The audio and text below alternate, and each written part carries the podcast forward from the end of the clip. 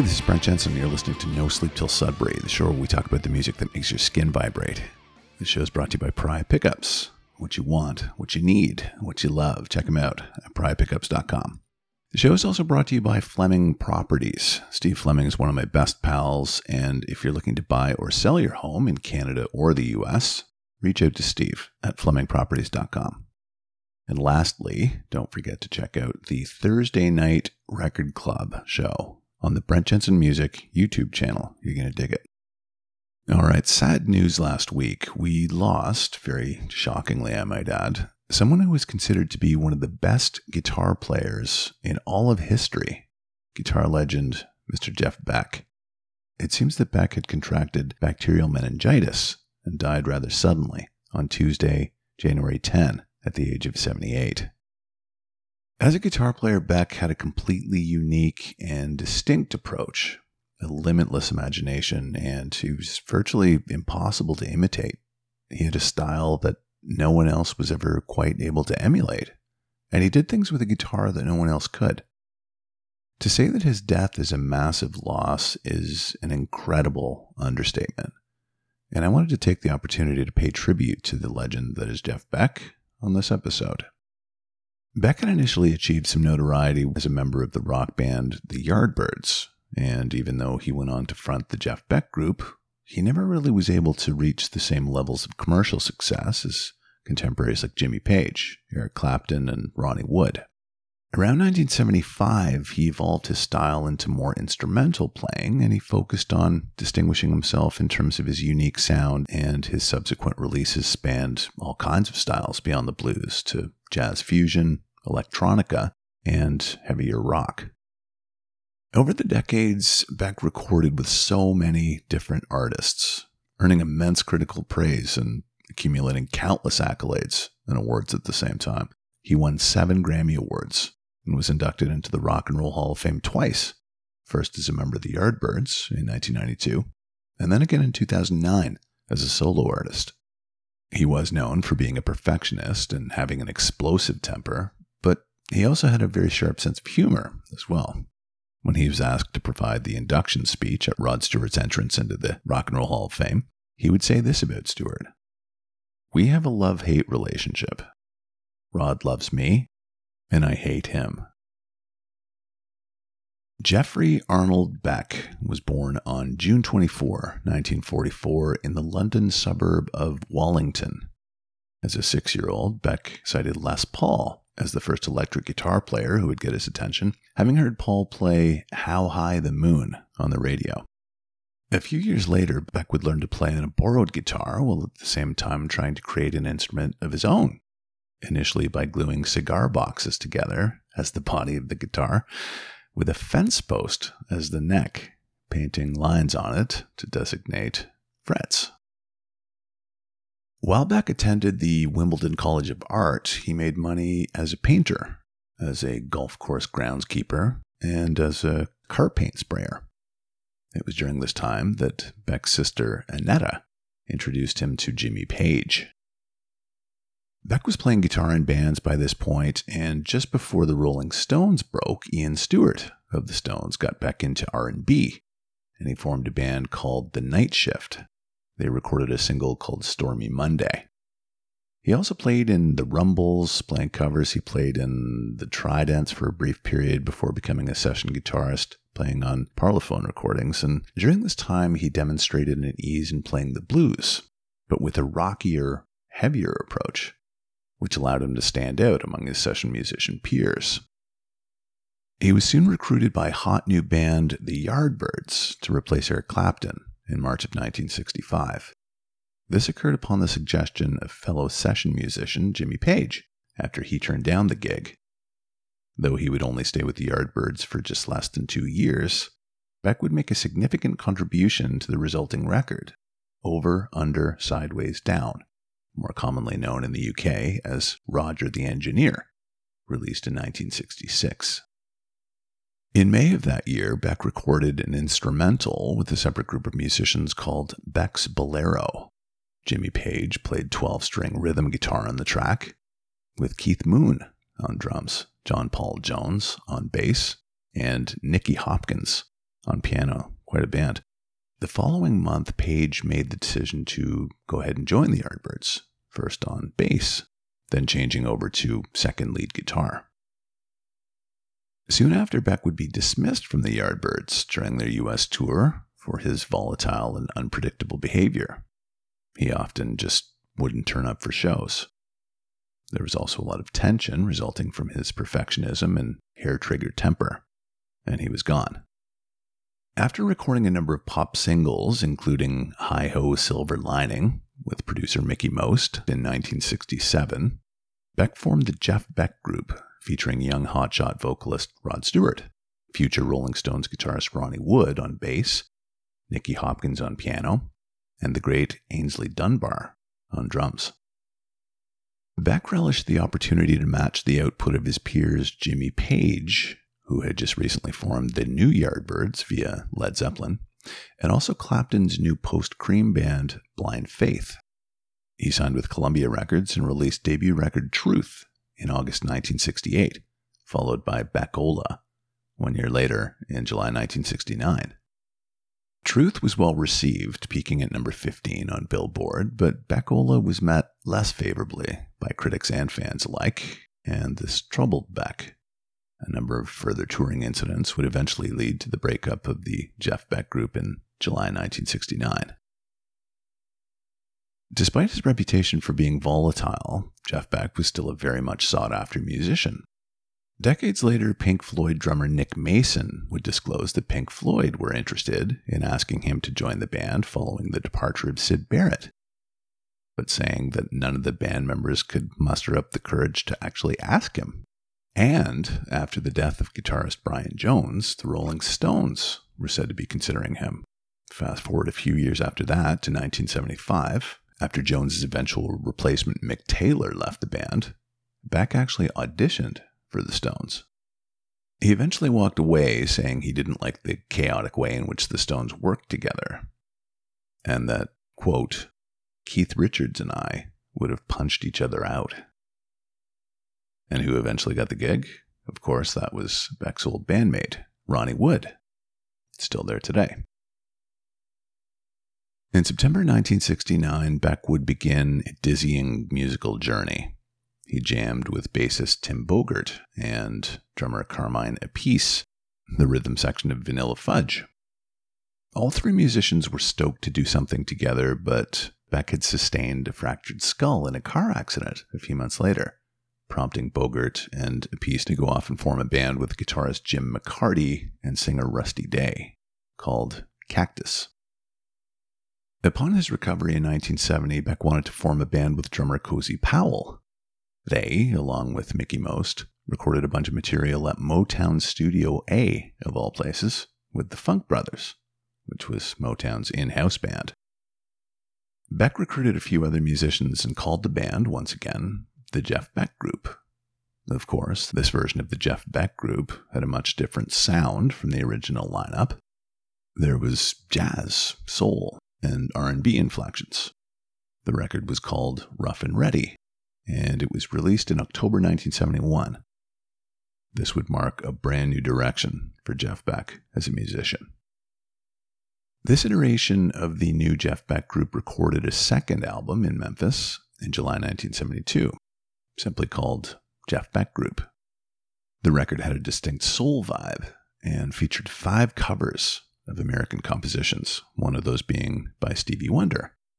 Unfortunately, not long after the release of the record, Beck dissolved the band, saying that the output of the band hadn't quite measured up to expected standards. So, Beck started working next with Bogert and Appice again, who had since broken up Cactus. Additional band members came and went through that band, vocalists Kim Milford and Bobby Tench being two of those. When the dust finally settled, the trio of Beck, Bogert, and Appice remained, with Appice taking on the main vocalist role. The album, Beck, Bogert, and Appice, was released in April 1973. Critics admired the technical abilities of the band, but commercially the record was mostly ignored, with the exception of its cover of Stevie Wonder's hit Superstition. Before their second album was even completed, Beck, Bogert, and Appice broke up in April of 1974. Somewhere around this time, Beck had joined David Bowie on stage to perform The Jean Genie and Around and Around. The show was recorded and filmed, but for some very peculiar reason, none of the released versions ever included Beck. After his ill fated audition with the Stones, Beck began to record instrumentals at AIR Studios using Beatles producer George Martin. Beck's solo 1975 album Blow by Blow was the result of these sessions, featuring Beck's jazz chops. The album shot up to number four in the Billboard charts. It would be the most commercially successful release of Beck's career. Funny story about the record. Beck, who was well known for being a perfectionist and super particular when it came to precision solos, overdubbing, everything, would go back to the studio and rework his material often, over and over again. He was relentless. A couple of months after the sessions had wrapped, George Martin got a call from Beck asking if he could do one of his solo sections over again. Martin responded, Sorry, Jeff, but the record's already in the shops. Beck consistently set the highest of bars for himself in both recording and live performance capacities. He toured the US in early 1975, and in May, while performing at the Music Hall in Cleveland, Beck got annoyed with a talk box that he used during a cover of a Beatles song he used to do. During those moments, he also broke a string, and this compelled him to throw his very valuable Yardbirds era Fender Stratocaster off the stage, followed by the talk box. He finished the show playing a Les Paul guitar. No talk box. When the 70s were over, Beck did a number of historic appearances with his old mate, Eric Clapton, at the Amnesty International benefit shows, jamming on Crossroads, further on up the road, and Beck's version of Stevie Wonder's cover, Cause We've Ended as Lovers. Beck also participated in the All Star Encore with Clapton, along with Phil Collins, Donovan Sting, and Bob Geldof. Beck released a new album called Flash in 1985, which featured a number of different vocalists, the most notable being former bandmate Rod Stewart. They did Curtis Mayfield's People Get Ready. It was released as a single along with a video for MTV, and it went on to be a big hit. I totally remember watching this video. Beck and Stewart would go on to do a few dates together during this period to capitalize on the success of the single, but a proper tour never did come to be. Right around this time, Beck stopped regularly using a guitar pick he discovered that he could create unique tones and sounds by using a special technique in which he used his thumb to pick the strings, his ring finger to adjust the volume knob as he did this, and his little finger to manipulate the vibrato bar of his Fender Strat. By adjusting the volume knob while playing notes with his thumb, he emulated a human singing voice and some other interesting sounds. Around this time, he also started using a wah pedal more frequently. This would lead to an album of Beck using only a fingerpicking style called Jeff Beck's Guitar Shop. Beck recorded a lesser number of albums in the 80s, having taken a four year hiatus due to a long standing issue with tinnitus. By the time the 90s rolled around, Beck had cranked up his creative output significantly. That's him playing the solo on Jon Bon Jovi's solo record, Blaze of Glory, the theme song for the movie Young Guns 2, he also played on Hans Zimmer's score for the Days of Thunder film in the same year. The following year, he played lead guitar on Roger Waters' Amused to Death record, and in 1993, he performed on Kate Bush's The Red Shoes album. Something very unusual happened to Beck when he was invited to play with Guns N' Roses during their stadium concert in Paris in 1992. Beck was rehearsing with the band in the dressing room, and then he and Matt Sorum went out to do a sound check on stage. While they were running through one of the songs, Sorum hit one of the cymbals hard enough to completely deafen Beck temporarily, forcing him to sit out the show and unfortunately forfeit his appearance. That same year, the Yardbirds were inducted into the Rock and Roll Hall of Fame. During his portion of the acceptance speech, Beck jokingly noted that someone had told him he should be proud that night but that he wasn't, because he'd been kicked out of the band, ending his light-hearted dig with an expletive. 17 years later, Beck would be inducted into the Rock and Roll Hall of Fame again, this time as a solo artist. The award was presented by his old bandmate Jimmy Page. That night, Beck performed Train Kept a Rollin' with Page, Ronnie Wood, Joe Perry, Flea, and every member of Metallica, including Jason Newsted. In the years that would follow, Beck continued to immerse himself in projects, working with people like Herbie Hancock, Seal, Pink, Joss Stone, and Beach Boys leader Brian Wilson. More recently, collaborations with Johnny Depp and Ozzy Osbourne would result in new releases featuring his playing in 2022. The impact Jeff Beck has had on guitar playing since he arrived on the scene is absolutely immense. He's considered to be the main influence behind the use of distortion on guitar.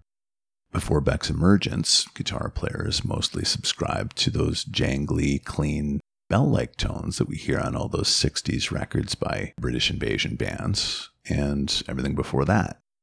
When you listen to the first two Jeff Beck group records, Truth and Beck-Ola, you can hear the familiar blues playing style of the time, but there's a, a grit, there's a fire, almost like a dog showing its teeth.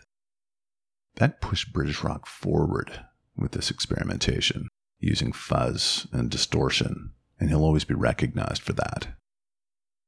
I don't know how many people know this, but Beck's fingers and thumbs were insured for 7 million pounds.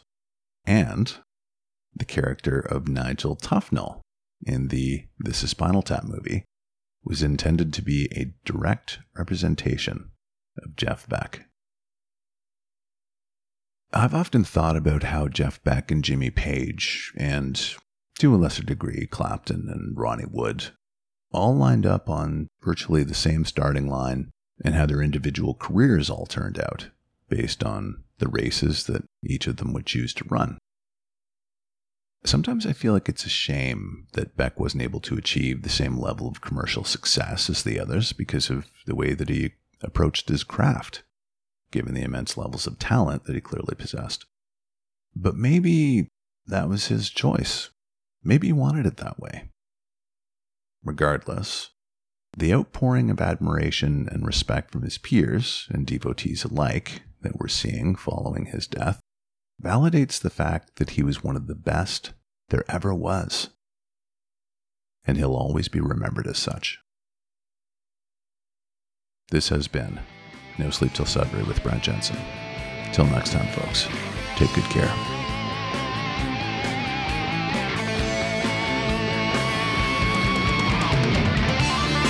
Brent Jensen is the best-selling author of No Sleep Till Sudbury, Leftover People, and All My Favorite People Are Broken. All titles available in stores and on Amazon worldwide.